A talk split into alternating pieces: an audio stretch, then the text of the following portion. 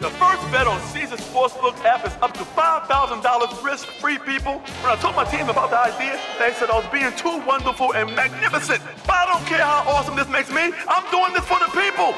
So just download the app and that first bet is up to $5,000 risk-free. Caesar made an app for the people, people. Must be 21. Offer valid in Virginia only and for new players. Paid in bet credits. Terms and conditions apply. See Caesars.com slash promos. Gambling problem? Call, text, or chat 1-888-532-3500.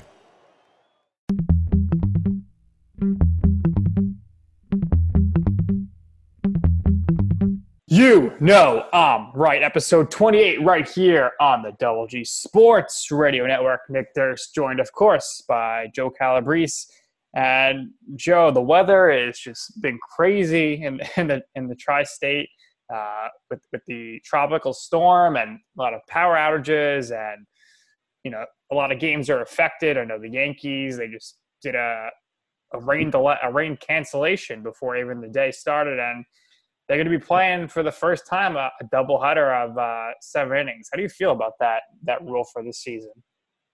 I mean, we, we were talking about this on previous podcasts about all the rule changes and stuff. And to be perfectly honest, the seven is a little odd to me. I understand the circumstances though, because you have to understand that these teams are not playing while they're in quarantine or while they're waiting those those positive test results to come back.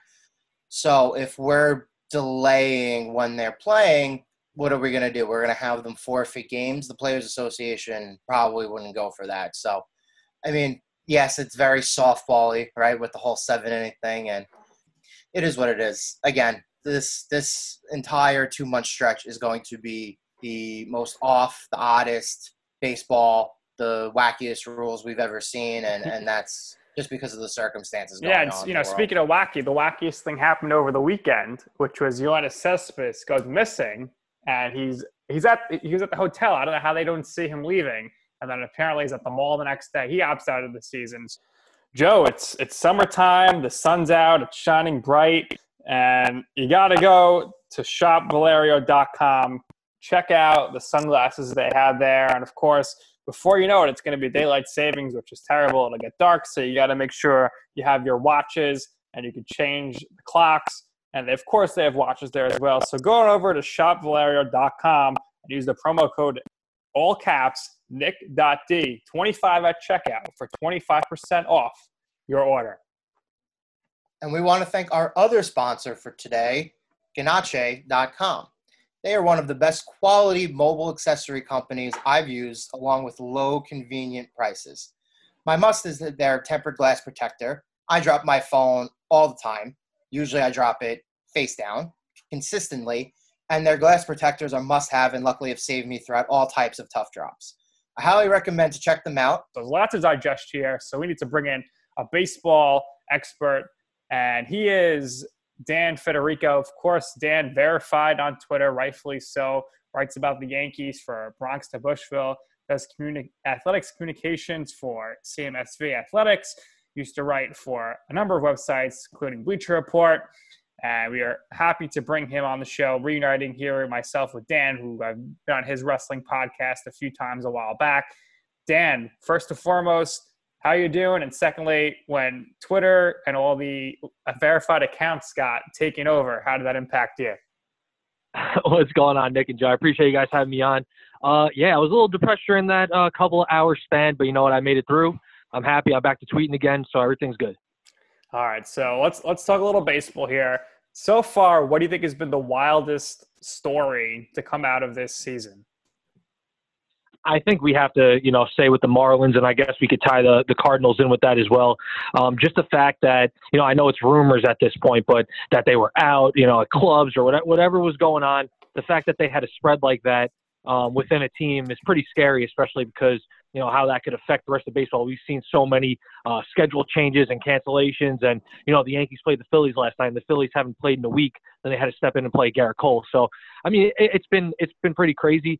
Um, I, I think that's the biggest story, but just in general that they're playing right now in a non-bubble situation, and you know besides those two situations between the Cardinals and Marlins, everything has been I guess as well as as it could be going. So, uh, but but between the Marlins and Cardinals, those are definitely the two biggest stories so far. Yeah, that I mean that was crazy, and who knows? I mean, we, we could see even more outbreaks, and I do really think you know going into the season it was hanging on a thread, and I think now it's even more on a thread. The thread's getting super super uh, thin, and you know, Joe, you think that the season's going to finish? Yeah, I mean, we are. They're doing their absolute best possible. Again, we don't know how many teams are going to con- have a player contract the virus and need to be in quarantine for these these two months, right? That's totally unknown. With the Marlins, we saw the worst case scenario, right, where it affected enough of that clubhouse where they were truly in danger of not being able to put together a team to eventually put on the field again, right? So that's kind of the extreme.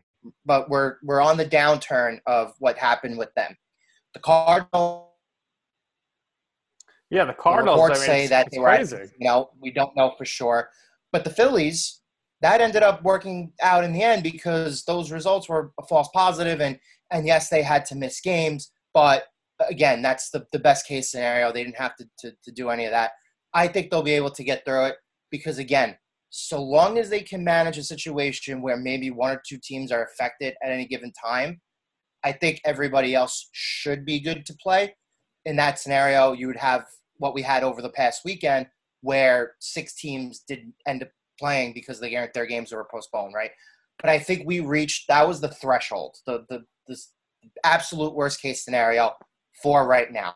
I do think that they'll get through the season. I'm very optimistic. Dan, how do you feel about the the seven inning double header rule being implemented now, and how do you feel about the fact that if you go to an eighth inning, it's automatically already starting with the runner on second base? I think that's a little too much there for me as a as a baseball fan of my life. I don't like the tenth inning runner on second as is, and I having it in the eighth inning in a in a doubleheader that's only seven innings. That's just too much for me. Yeah, so I mean, I, I obviously understand the uh, the situation where they want to you know keep the games as short as possible and doing this. Um, I, am not a fan of it. Uh, I, am not as upset about it in an extra inning game, but I feel like at least for the seven inning doubleheaders, at least let them get to nine, and then if you want to do it in the tenth inning, put the runner on on second if need be, then do it. But um, you know, I, I'm hoping it's something that's just this year because of the circumstances. But with the new CBA and all the stuff coming up, uh, it definitely could be a talking point going forward, and this could be something implemented, which that would be definitely something I don't want to see. But if we're talking one year, I- will deal with it of this year, but definitely not a fan. So it looks like the DH is here to stay. So, Dan, what is what is Cespedes doing? I mean, he needed this year, needed to have a good year in order to probably get a good contract. And he's opting out of the season. If he's really opting out for COVID 19 concerns, that's fine. But it seems like it was more so an issue with the Mets and him, with his at bats and whatnot, and not playing the field. And this is a guy who he would have really benefited from the DH in the NL moving forward. And he's kind of just like, all right, I'll just, you know, not play this year what do you think the market would be like for him next year? I don't see him getting anything more than a minor league deal. I mean, you look at Yasiel Puig; he couldn't even he can't even get a deal this year. He had the deal with the Braves, but uh, they voided that for coronavirus. So I think the market's going to be really tough for uh, Cespedes when he's coming off these injuries and he's only he only played six games. Yeah. So first and foremost, with the Mets and Cespedes in general, I was actually really high on their offense. Uh, we know Jacob DeGrom's the best pitcher in baseball, I would say. So, you know, you, you know, you have that there. Pitching staff is deep, even without Noah Syndergaard. But I really thought Yoenis Cespedes would benefit from being the primary DH. I mean, we know have, the Mets have a couple people who they could rotate in that spot. Um, but I really thought, uh, like I said, Yoenis would benefit from that. The situation is just uh, how it went down was so Mets, and I hate to say that because when the Mets traded for Cespedes and then signed him, I mean, everybody felt that magic that he brought to the team. There's no doubt about that. So I was excited to see if he was going to be able to at least bring some of that back in the short season where anything could happen. And there's, I'm sure there's going to be a lot of surprises once we get close to the postseason. So I was anticipating something fun out of Queens, but it always ends up being something with him. I mean, Cespedes, every stop he's had, there's been issues on the field, off the field. Um, like you said, Yasiel Puig's a good comp. Uh, I could I, I mean, I can't. I don't see him getting anything more than a minor league deal if he even gets that. Because you know he's had those injury issues. Again, the personal stuff off the field has also gone uh, against his favor. So if he gets a minor league deal, he'll be lucky. And I wouldn't be surprised if someone takes a flyer on him. But at the same time, I wouldn't be surprised if he's also in a situation where he doesn't have any team that wants to sign him next offseason. Yeah, I think it's just gonna it's gonna be tough, and you know, Joe, me and you've discussed this before, but Cespedes is a top three trade deadline acquisition of all time with CC Sabathia and Carlos Beltran. Because what he did in 2015 was so ridiculous. He got him to the playoffs. Murphy got him to the World Series. They should have won the World Series. Unfortunately, they didn't. But, you know, how, how are you going to look back on Cespedes' tenure with the Mets? Yeah, I totally agree with that. We know CC was MVP caliber when the Brewers got him in 2008. Uh, and Cespedes was really the catalyst, along with Daniel Murphy, on that Mets team that rode to the World Series in 2015. So it's funny you mentioned the trade deadline. That's a good segue for the point that I wanted to make. Uh, so we have to we have to stay in this real world right now with Cespedes, right? He's only played 127 games, I think, in the last what four seasons since 2017 that's not really a lot. That's less than one full season over the course of the last four years, right?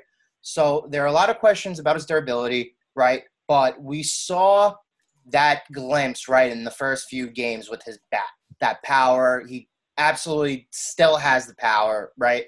So we have to look at this in a practical way.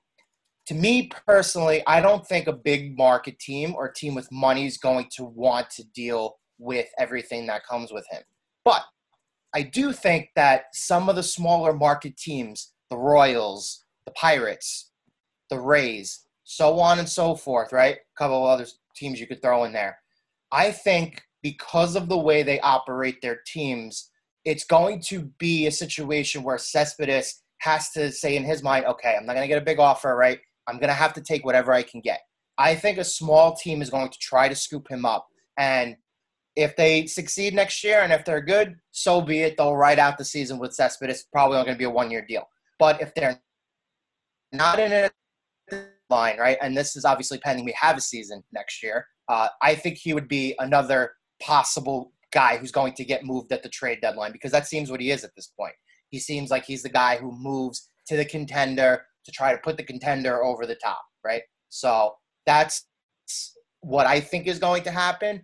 I think there's too much extra baggage now over the past couple of years for any team to deal with that.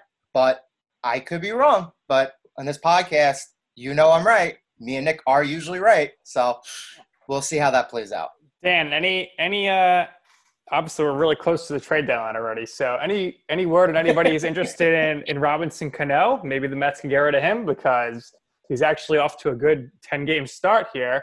And we know he's his contract's horrendous, but I don't think there's anybody interested in his contract. But overall, are there any teams right now that are really you're hearing are looking to sell? And who do you expect to see potentially get moved here? I know going into this the season, everyone was saying, "Oh, Francisco Lindor might get traded," but that's not going to happen because the Indians, especially with the expanded postseason, are likely to make the playoffs. So, do you think there's going to be a lot of a lot of trades this month at all, or is everyone going to really basically stand pat and play out the last month of the season? Well, it's funny you mentioned, you know, the, the Lindor situation because I think that's going to be throughout baseball where a lot of teams are just going to feel like they can compete, and rightfully so because the expanded playoffs. So I do think a lot of teams are going to stand pat. I can't see any major moves, especially when you factor in, you know, the, these teams are these players. I should. Don't mind me, just sneaking out to go to Kohl's. The home deals right now, they're too good to pass up. Like up to 40% off Cuddl Duds bedding, up to 50% off the cutest fall decor, and up to 25% off Ninja kitchen appliances. How can I resist?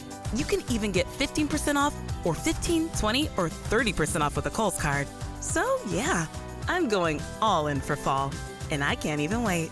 Select styles. Offers end October 17th. Some exclusions apply. See store Kohl's.com for details.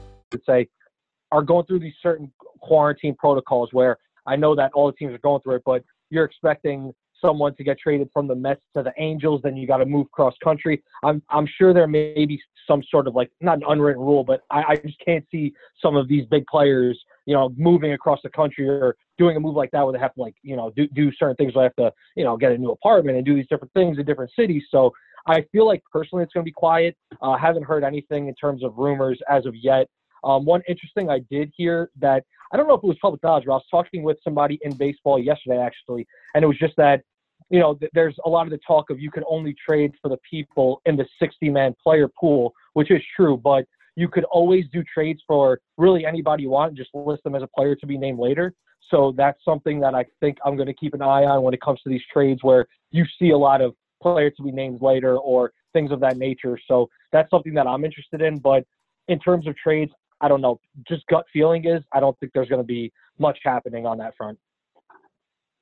So you just mentioned stuff that might inhibit what usually is a lot of activity. Probably won't be as much activity, right? So a lot of things are going on in the world. Uh, we're still under really, really extreme circumstances.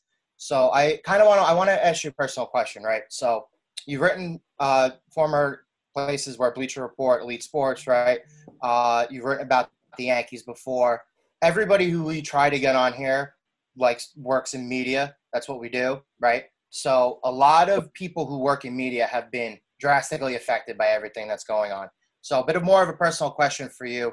Just tell the audience how have you been personally affected? What have you been doing the last couple of months? How have you been handling your, your job situation, et cetera, et cetera? So, as Nick mentioned in the beginning, um, I did take a backseat to journalism because I moved to athletic communications at the College of Mount St. Vincent, where I'm basically, you know, I, I do everything with the uh, athletic department. I'm the stats guy, PA announcing, uh, public relations. It's a full time job. I'm there all the time. And, you know, fortunately, the college saw the athletic department as an extension of the admissions department. And in turn, besides the fact that I do have a dual role there as well as public relations, uh, the promotional side and getting people involved with athletics on social media and through the website, they saw as a critical position that needed to stay intact. So, I mean, we stopped going to campus back in March, and I was home ever since. And fortunately, I was employed the whole time, so so that was great. Um, everything worked out on that front. And actually, the week after Fourth of July, we were back on campus. Um, we're at 50% capacity, but I was one of the people that was asked to get back. So I've been there ever since. Um, you know, staying busy. Um, right now, the school does have plans for sports in the fall. I don't know how that's going to go because uh, right now we have out of 12 conference teams, there's four left that want to play, including us. So I don't know exactly how it's going to work, but as a school, they're really pushing forward that they want kids back. They want kids in the classroom. They want sports happening. So um, as a whole, I've been very fortunate during this time. Um, you know, I know a lot of people who are in the same situation, and I really felt their pain. But personally speaking, um, no complaints here. And yeah, I just kind of you know made myself an office at home. Um, you know, stayed busy. Uh, I would go to campus. I, I offered to do a bunch of uh, video tours um, and things like that to kind of get things moving online. So I was able to stay busy and uh, and really you know just just not think as much about what was going on around the world because I was able to you know be immersed in my job. So I was really thankful for that. Yeah, and hopefully a lot of these schools can play in the fall. Uh, you know, I do some broadcasting for the College of Staten Island. Their fall season's already been wiped out, so we'll be monitoring this. It's interesting to see, you know, what really happens with the the big the big schools and conferences first, and then we'll see really see a trickle down effect. Of course, you saw like the Ivy League. They're moving to the spring, which I think I could see a lot of schools still dealing with plan to go. But we do want those college sports back. We also want pro sports back, and one of the pro sports we're probably going to get back. Joe, you smell that? Do you smell The Rock's cooking? The Rock, he bought the XFL. The XFL's coming back, Joe. How excited are you? I'm very excited. I think Vince McMahon is probably excited too because now everything that happened with the XFL, it's staying in house. His guy. Do you think Vince Rock, The Rock, or Dwayne? They're probably on that personal basis, right? Where he's calling him Dwayne. I think he calls him The Rock because I don't think he I don't think he called him Dwayne for the, like the the first twenty years he knew him. Yeah, I'm curious to see. I'm actually I really hope we find out at some point if Vince made the call and or has gotten in touch with him over right because it was supposed to go up. It was supposed to go up for uh, an open auction, but a little before The Rock stepped in. Yeah, I know. Uh, so the purchase price for the company was fifteen million dollars for everybody listening, and and he bought it. Believe it or not, his partner Dany Garcia is his ex-wife. Yep. She is now the first female in I guess history, right? All time. This is the first to be a partner or, or owner of a major professional sports league in this country. So uh, applause there. That's pretty significant. Yeah, absolutely. And I'm interested to know who is going to, if anyone's going to return, if the teams are going to be the same. Because it was it was an exciting season. Dan, did you watch any of this XFL 2020 season? Yeah, I uh, I was watching it every single week. I was a big fan of the the presentation style and just you know we all know nothing can compare to the NFL. Same with the the I forgot the name of it. What was it? AAF was it? I, I don't know that that other yeah. league that that was going on. Yeah, I mean we know it's not the same competition, but I saw it as something where I'm hanging out with my friends, drinking beer, watching TV, have it on in the background. You know, something cool. Have, you know, it was just something to put on. I, I truly enjoyed it in that regard. So um, I, I think it's great that it's coming back. I love that The Rock is involved and he's the owner. Like you said, Joe, with his ex-wife and the first female owner, that's amazing as well. Um, two first-time ever minority owners of a sports league, which is also great. Um, so I, I'm really excited. I'm glad it's back, and uh, I'm just I'm happy to see what's next for the league. Yeah, and it's interesting to see what the NFL ends up stealing from the XFL because the first XFL in 2000 and and one, one, was where the NBC ended up getting the overhead cam from. They stole that from the XFL because obviously XFL is on NBC. I wouldn't be surprised if in the future we're seeing the in the replay room camera, you know, the person explaining it. And I think I think Joe, they'll probably at some point take that kickoff rule to get a little more excitement back in the game. Yeah. So during the brief run that this second iteration of the XFL had, one of the most popular things or tweaks that they had to the rule was the kickoff, and everybody was a big fan of that. And I believe going forward, it's going to be adopted for the NFL, not because the fans enjoy it more. I think the actual format of it is probably a lot safer than what we usually see in the NFL. Now, granted, the NFL has done a their part to try to alter the kickoff, right? So we've had the kickoff move from 30 to 35 yard line over the course of the last couple years. That's drastically uh, changed the amount of kickoff returns we usually see. We've seen a lot more touchbacks, uh, and then the plays that are coming out are few and far between, less injuries, but also with that, less kickoff return touchdowns. That's something that we always used to love to see, right? So Devin Hester, those guys don't really have a role in the NFL anymore one dimensional gadget guys and guys you throw out on special teams. Uh, the Jets used to have a guy, Justin Miller, same type of player, same type of role, right? But yeah, so the kickoff, I think, is definitely going to be the one big takeaway that you see the NFL steal from the XFL. Yeah, I would I wouldn't be surprised there. And Joe, obviously, you know, the big the big issue that we saw after the final bankruptcy was that Oliver Luck was suing to get the rest of his contract.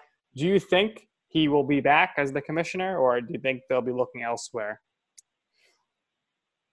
I I'm very curious about that because I think Oliver wanted this to work, and I also there's a scenario in play where if Oliver is brought back in, you might see Andrew brought in too.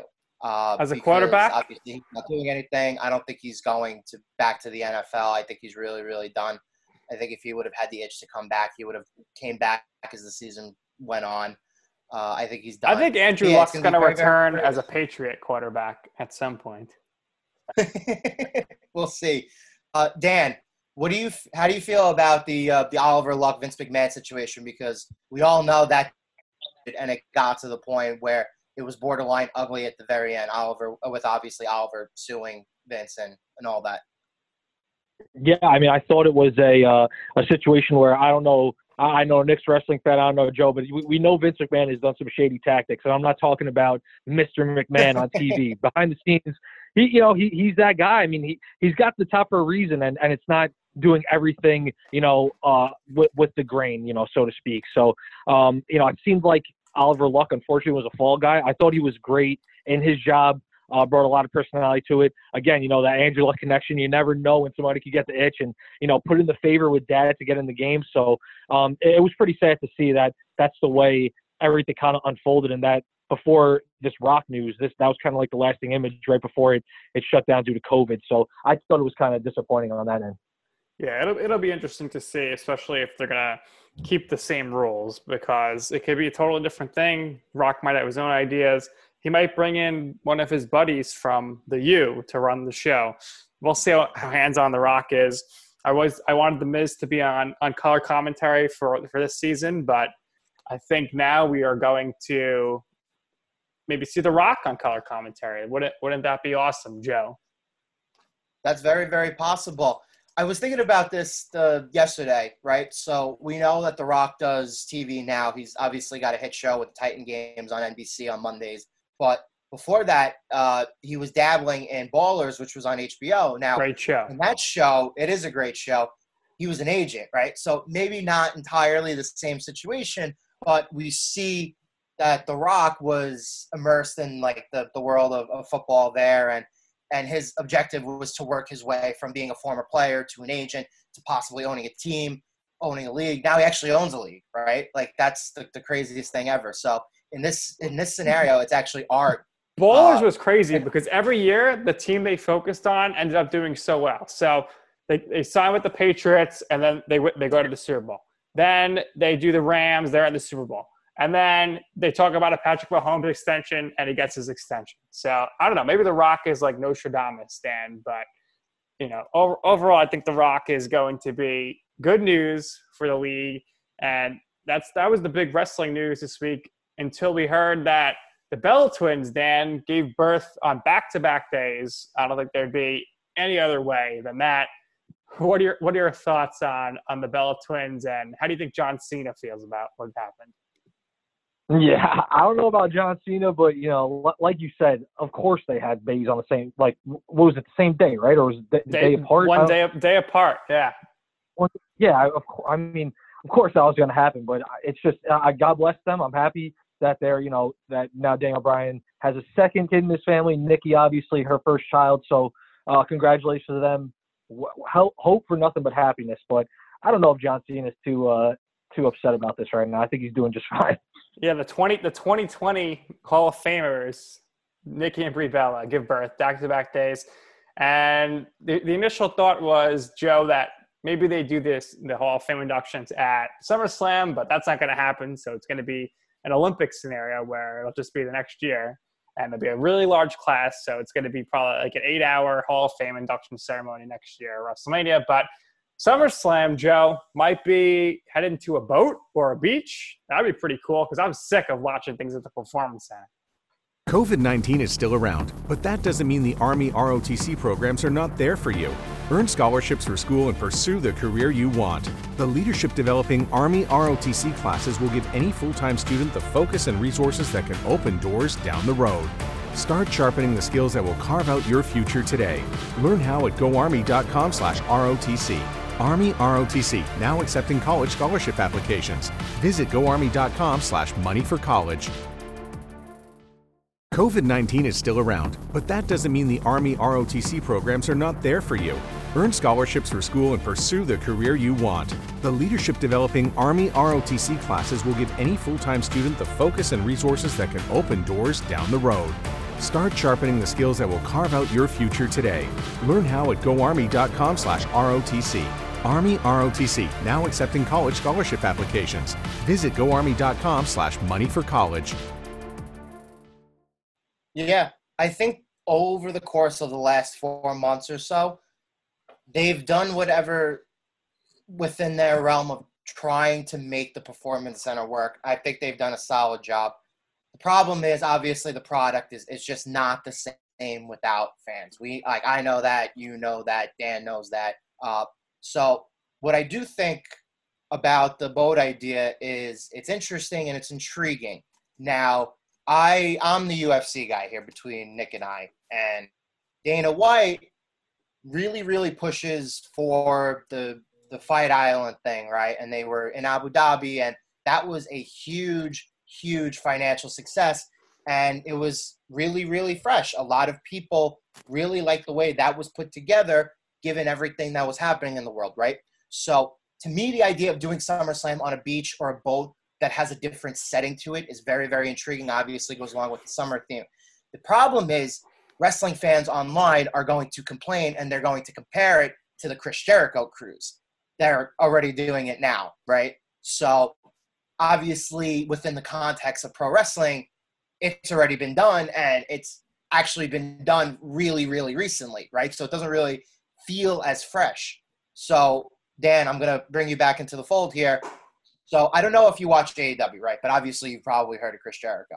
He did a AEW ran a show uh, on a, a cruise, and Jericho had the the, the fans on the cruise. I, hold on, you two got to stop insulting each other. You're both very large wrestling fans. Uh, you both you, you both know what's going on. So just, yeah, no, not not to, I, I, yeah, no, I definitely big AEW fan. Um, I'm still more NXT than AEW, but I watch pretty much every week. I try and if I miss something, I'm always staying on top of it. Know the Jericho cruise as well, but I, I totally get your point though, Joe. I mean, you know how wrestling fans are, especially online. They're here to complain about everything. It sucks honestly because I always try to see the the best side of it. I know it's kind of hard sometimes, but I always try to stay positive while watching wrestling. I really try and take it as like you know my something that takes my mind off of things.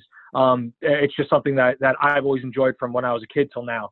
Um, but you know, in terms of this this potential boat or cruise or whatever's going on, um, we know that fans, especially the internet fans who are the vocal, uh, could be minority, I don't know, but they're definitely the most vocal.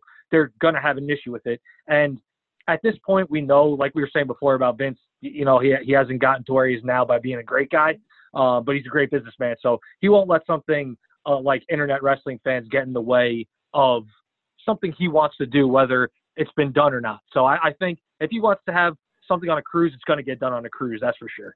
Do it on the Staten Island ferry. I don't know, but uh, Joe, how the many Staten Island ferry didn't run today because of the storm. How many So- strings do you think Vince would have to pull to get SummerSlam on Liberty Island where the Statue of Liberty is? Wouldn't that A be crazy? But I, I don't think it's necessarily a terrible idea because obviously with tourism down, nobody's going to those locations anyway. I actually do think that it's not a bad idea because if you can find the right location, I, I think you can have a scenario where you avoid people going to that area, right? And obviously the boat idea makes sense because you're isolated in the middle of the ocean and So the the, the boat thing might be a little tough because the Jericho cruise and AEW works because it was on a cruise ship. There's a lot of space. They could set up. They could wires. We're talking about Vince is going to have to you know get somebody's yacht or something, and I just don't know if it's large enough to hold all those people. Uh, I would I would think if it's on a boat, it's probably going to be docked when they film this, and then they'll just show like shots of it sailing, like aerial views. yeah, like I. I totally agree with that. And I do I- think I- it's I think-. I- I think I want to see it on a beach. I think that would be a cool setting. SummerSlam used to always be called the biggest party of the summer. And they used to do those great promos back in the day, Dan, like on the beach. And that was always fun. So, what would your preference be between a, a boat or, or a beach? Or do you prefer to just stay in the performance center?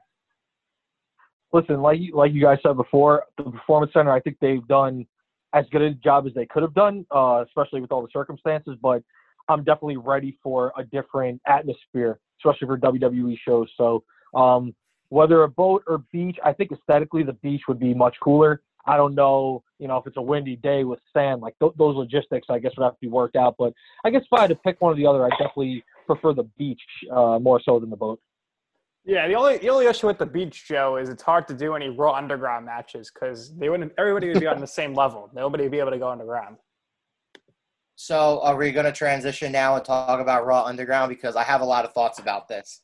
But, but before good, we do that, while, while we're on SummerSlam, thoughts on Dominic Mysterio going to make his debut taking on Seth Rollins? How do you think this one's going to play out? And Dan, do you think Dominic Mysterio is going to be in WWE for the long haul and he maybe signed a contract potentially? And if so, does the NXT class or the current people in NXT get annoyed that he surpasses NXT and goes straight to SummerSlam.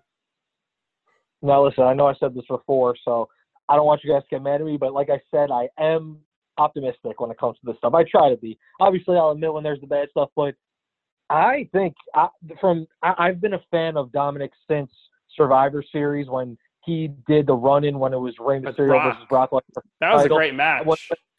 It was a great match, and when he came in, man, the crowd was going nuts. He had some great, you know, he did the great frog splash.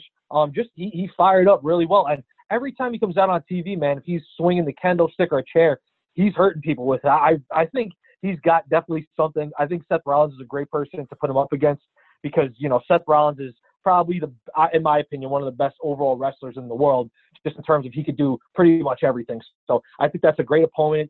I could totally see Dominic winning, especially because you know these circumstances. There's no fans. Who's really gonna you know freak out and boo anyway, except for like we said before, the internet fans. So um, I'm really excited for Dominic. I don't think I don't I don't know if people get upset about the the NXT thing.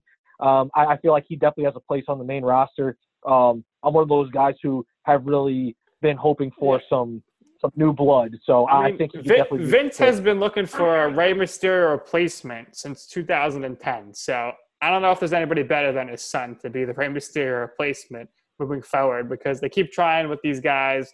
Um, you know, a lot of guys have potential, but some of them just aren't panning out. Del Rio, he didn't work out as they anticipated, and they went someone in that in that role. And I, I wouldn't be surprised if, if Dominic wins because otherwise the whole storyline doesn't make sense. Like there's no like you know it was very one sided. Seth won everything, and you know that's that's the the marquee match there. Uh, Joe, you get Orton versus McIntyre, which should be absolutely horrendous, but I think Orton's going to win.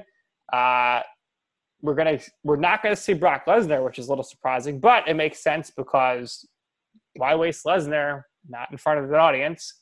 And then you're gonna probably see the Fiend taking on Braun Strowman, and unfortunately, I think the Fiend's going to win, but that's going to be okay as long as Otis ends up cashing out of the Fiend, Joe, and becomes the Universal Champion. I don't think that's going to happen just yet. I think they're going to hold off on that. Uh, what I will say is, I actually do. I have enjoyed the Braun Strowman versus Bray Wyatt feud, and I think the insertion of Alexa Bliss is quite possibly one of the best things that they could have ever done. Because I do think that there is money in potentially pairing Braun Strowman and Alexa Bliss up again, and I do think that both of them could use some character tweaks. And to do it at the same time at this point would be very very smart. They worked together in the mixed match challenge. They were arguably one of the more popular teams along with the miz and Asuka, and uh, and i remember sasha banks and, and finn Balor were very popular. Those were definitely three of the, the, the popular duos when they did it right? And mixed match challenge i actually think was a huge success. I, remember, I remember watching it on facebook. So definitely going to be interesting. Uh, Otis, Yeah. the, op- the Otis Otis needs to cash in at like the first event with people in the audience. Because he if he cashes in like the WrestleMania moment with Otis was great, but imagine him kissing Mandy Rose Dan in front of eighty to ninety thousand people. How crazy would that have been? you know, this WrestleMania, there were a lot of those, you know, what if they were fancier? You know, like you said, Drew McIntyre, the Braun Strowman win. I mean, I, I, I wish there were fans for this WrestleMania. There, this was also one in for I, I don't remember how long. Besides, I mean, I'll count. I don't count Brock because at least he wrestles all the time. But there weren't. I don't think any part timers really on this roster at all in terms of like there wasn't. Um, well, besides Undertaker, of course, but like Triple H didn't wrestle. Or they Just didn't bring Goldberg. anybody in. That was it. Just well, Goldberg, yeah, you're right too. Damn, I did forget about him. But at least he put over Braun. Uh, you know that was good. But you know, I, I the, the Otis thing now. I was a big fan back then. I don't know what happened. I don't know. Maybe he caught COVID. I don't want to speculate, but he was missing for a good while. And now Him and Mandy, I don't know, both he- off TV. Yeah. Mandy, Sonya, there were a lot of people missing. Liv Morgan. I mean, there was a good chunk of people. But I I don't want to say the ship has sailed. But personally, for me, and like I said before, I'm an optimist. I'm gonna go the opposite way. I I don't know. I kind of lost the appeal on Otis. I mean, it'd be great to see him cash in just because those moments are always cool. But I'm not dying for it either. You know. So I think you know some of the worst bookings since WrestleMania has been Otis, who was really not done much on TV. Um, then you have the Miz, who is really getting hunkered down by Morrison. I mean, he Miz is going from like last year, big face, taking on Shane McMahon in New Jersey at WrestleMania, and before that, he's carrying the company with the Intercontinental title. Now he's like doing Miz TV with John Morrison, which I think is bad. And the other thing is Elias. I guess he's hurt, but he gets he gets in a car. He gets hit by a car the hacker mysteriously disappears. There's no footage of the hacker with who ran over Elias. We're assuming we're assuming Joe that it was Sheamus, but eh, nobody's followed up on that. There's been no no arrest made, and is Elias going to just come back and we'll randomly see him playing his guitar backstage, or is he going to come back and attack his attacker and go on to his big push, which is long overdue? I mean, Elias, they named the company after him, WWE walk with Elias. This guy needs to be a world champ. Same with The Miz. And yet, I don't know what's going on with these guys right now.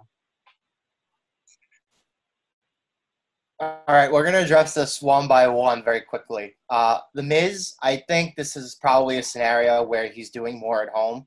Uh, obviously, he's got two girls now. Filming Mrs. Uh, Mrs. season two.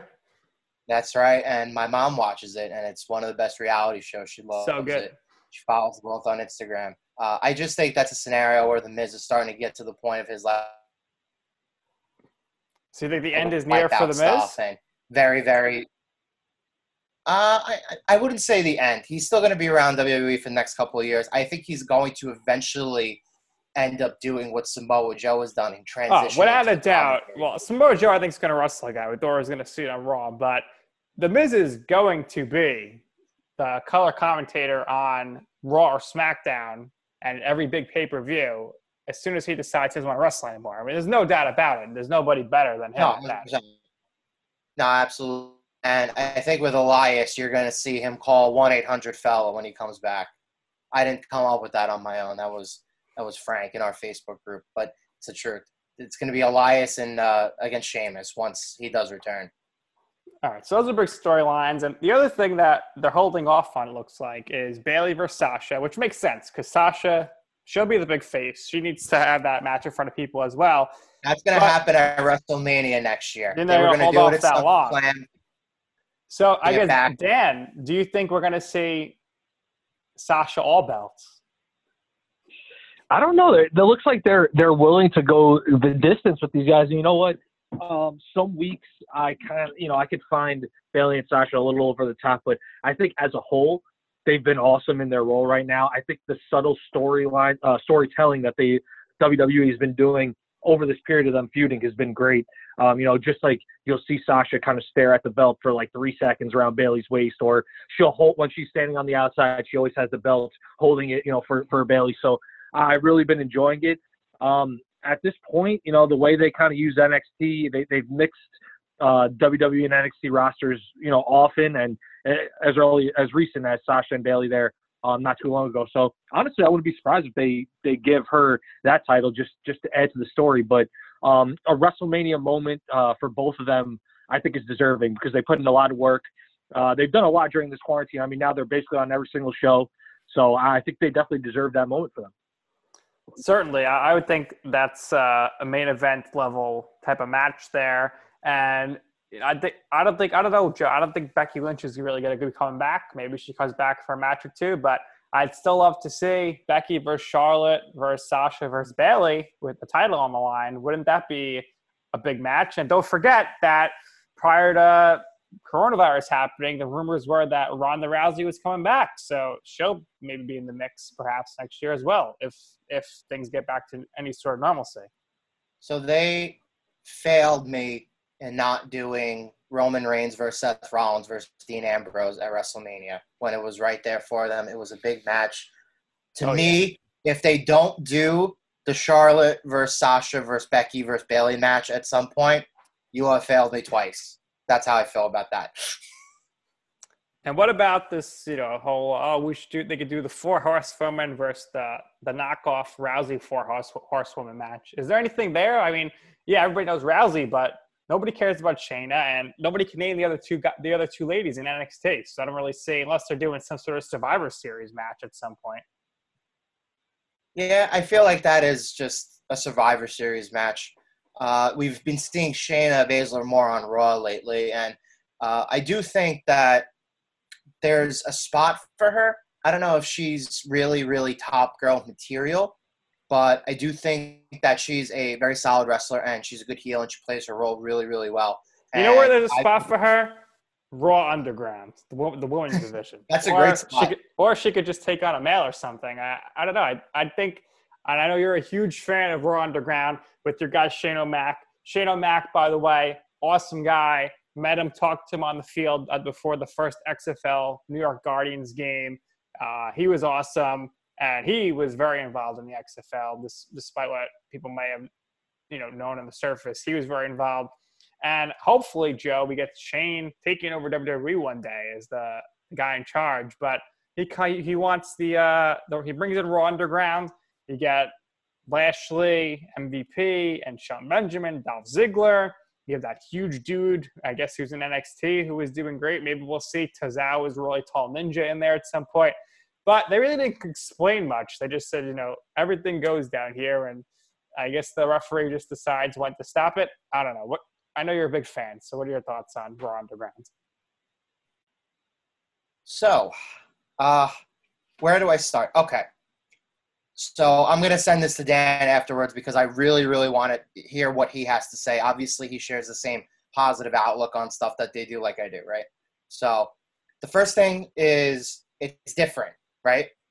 Fans come online, complain, do something different, right? Now they're doing something different. I'm willing to see how it goes. I think that it's a good concept because you mentioned Shelton Benjamin. You saw Dolph Ziggler doing it yesterday. I think it's a good place to prolong careers for the veterans and then to bring new guys from the performance center into the fold. So I think that's a good place for them. Uh, I like that it's got a very Fight Club type of feel to it, and I do think that production value you see sort of a lucha underground like a wrestling society x which was once upon a time on mtv Great type show. of feel to it too. So it's it's interesting. It's different than WWE usually shoots, and I this is something that a lot of people don't necessarily talk about. But when it comes to Shane McMahon, and obviously he's your boy Nick, you know, Yes, great guy, no taking pictures it. with you and everything. So once upon a time, this is when the WWF was at its peak popularity in the Attitude Era. Shane McMahon has always had this fascination with mixed martial arts, and he at one point tried to convince his father to buy UFC, and Vince never did it. And now you see this play out 20 years ago, uh, 20 years later, where Vince probably should have listened to his son.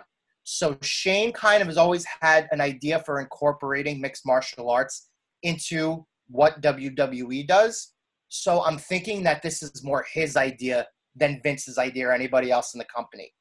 So I'm willing to see where it goes. I think it's got potential, but it has to be done the right way. Dan, how do you feel about that? You know what? I 100% agree in terms of, you know, that that the three hours is a lot to go through. Um, I have two TVs set up, thank God, so I have some sort of sporting event usually on at the same time, so I'm able to, if something's boring me or not intriguing me, I could kind of shift my attention. So the three hours doesn't bother me as much, but I know that's something that gets people. And I think this different setting, different atmosphere, different rules, uh, type of situation, like you said, new faces or people that aren't really doing much on the main roster, they could kind of go there and you know have one of these matches or whatever they're going to be there. Um, I think it's a great opportunity. Um, like you said, it's different. They're trying something new. Everybody wants something new out of WWE. They always say it's the same old stuff. So they're trying something new. They're doing what you want. Give it a chance. That's how I see it. And um, like you said, I, I've definitely heard that stuff about Shane McMahon, very much into the MMA scene, and that's definitely what it seemed like a, a Fight Club type atmosphere. Um, so, so I'm interested, and I'm hoping it, it helps in terms of viewership, and it helps in terms of getting new faces over. Um, like you said, bringing people up the, from the performance center and kind of getting them some TV exposure. So I have high hopes for it. I don't know how long it's going to last. I don't know if it's going to be like some of the things that WWE's done, like the wild card rule, or you know they just did a few weeks ago or, or a couple months ago, where you could go to another show with up to four times, and that kind of came and went. Um, so you know, there's things that they do that. I'm hoping this is not the same situation, and uh, like you said, I'm just gonna kind of go along for the ride and hope for the best and enjoy what they put out there. Yeah, and Joe, I don't know if you saw Raw Talk, but Dolph Ziggler invited R-Truth to the to the Raw Underground, which is pretty funny. will we see Brock Lesnar on Raw Underground, and will we ever see Brock versus Lashley in any sort of shape or matter? And also, where do you think WWE's going with this whole uh, rioter, you know, angle where we saw the technical difficulties weren't because of a storm; they were because some people took out a power box. And who do you think might be the leader of, of that that group? Is that something we we see like a cult like thing with Aleister Black or something, or is that you know is it going to be a a no name or some veteran we forgot about? Where do you think they're going to go with that? And or do they even know right now? Is it just going to be you know a bunch of guys in masks and they'll just figure it out at some point? That's interesting. So obviously they there were power and technical difficulties yesterday. Uh, we also saw Montez Ford get poisoned, right? That didn't really have a, a conclusion either. And uh, there was one more thing that happened during the course of the show that oh the uh, the transformer outside or whatever they threw that exploded, right? So to me, I think it's going to be two options. Uh, there's a group that you forgot about who's already existing on Raw, that being Ricochet, Cedric Alexander, and Mustafa Ali. Uh, or it's going to be the Undisputed Era, which I hope so, because I'm a fan of them. I know Nick's not really a fan of them. Uh, Dan, how do you feel about that?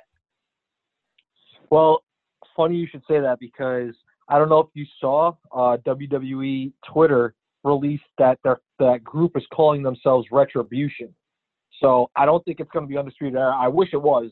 I think they are saving their call up for fans because they want that Bay in front of everybody, which will be an awesome moment. Um, but retribution, I don't know. It, it kind of seems like it could be people who were fired recently, or it could be, I don't know, maybe people that are, you know, just like secondary or not even that type of player on the main roster, where kind of just leftovers, like a Mustafa Ali who's kind of been overlooked.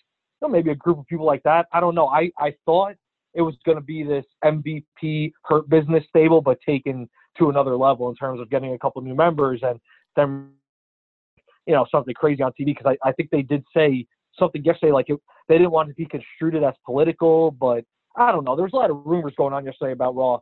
Um, but yeah, I don't. I, I honestly have no idea, especially now that I'm seeing this retribution thing. It seems like it's going to be a completely new faction. I'm guessing. So I don't really know who's going to be involved with it.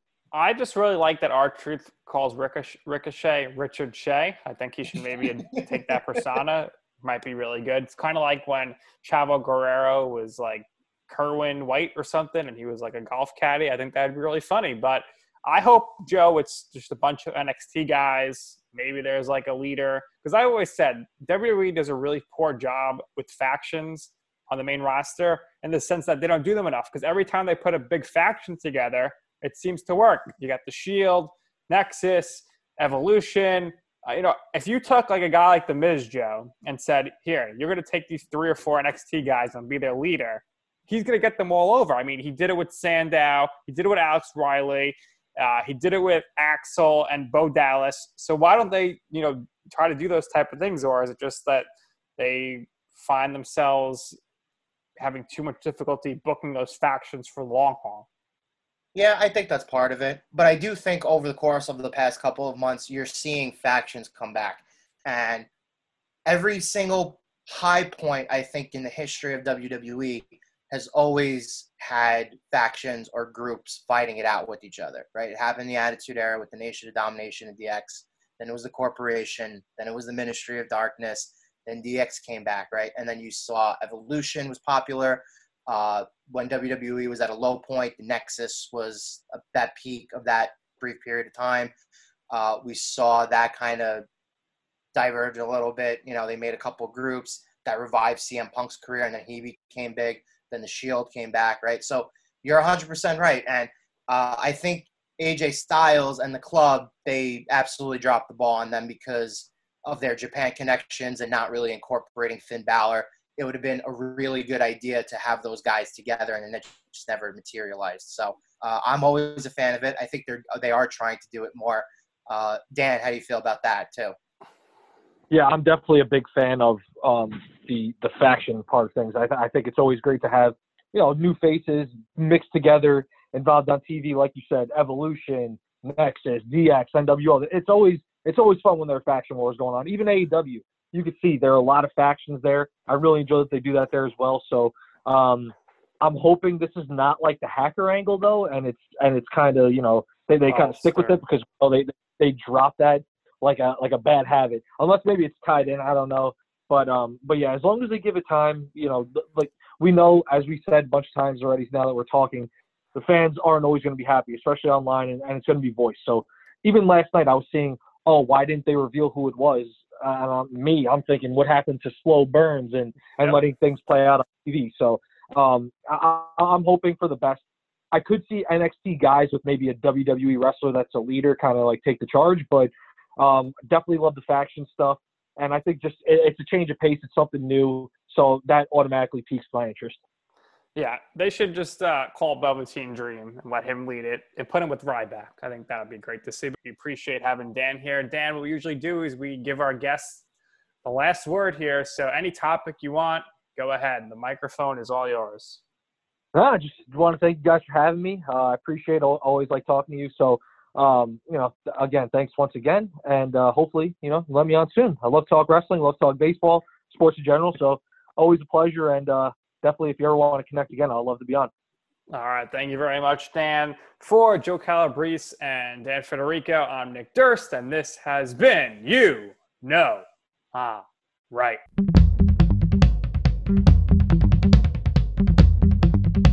Get running this fall at Dunkin' with $2 medium iced coffees from 2 to 6 p.m. Try any of Dunkin's delicious iced coffee, like their signature original blend, or treat yourself to mocha, caramel, or the fall favorite, pumpkin. Always freshly brewed, made just the way you like it. Make time for happy hour and enjoy a $2 medium iced coffee from 2 to 6 p.m. Washington, D.C. runs on Dunkin'. Participation may vary, limited time offer, exclusions apply.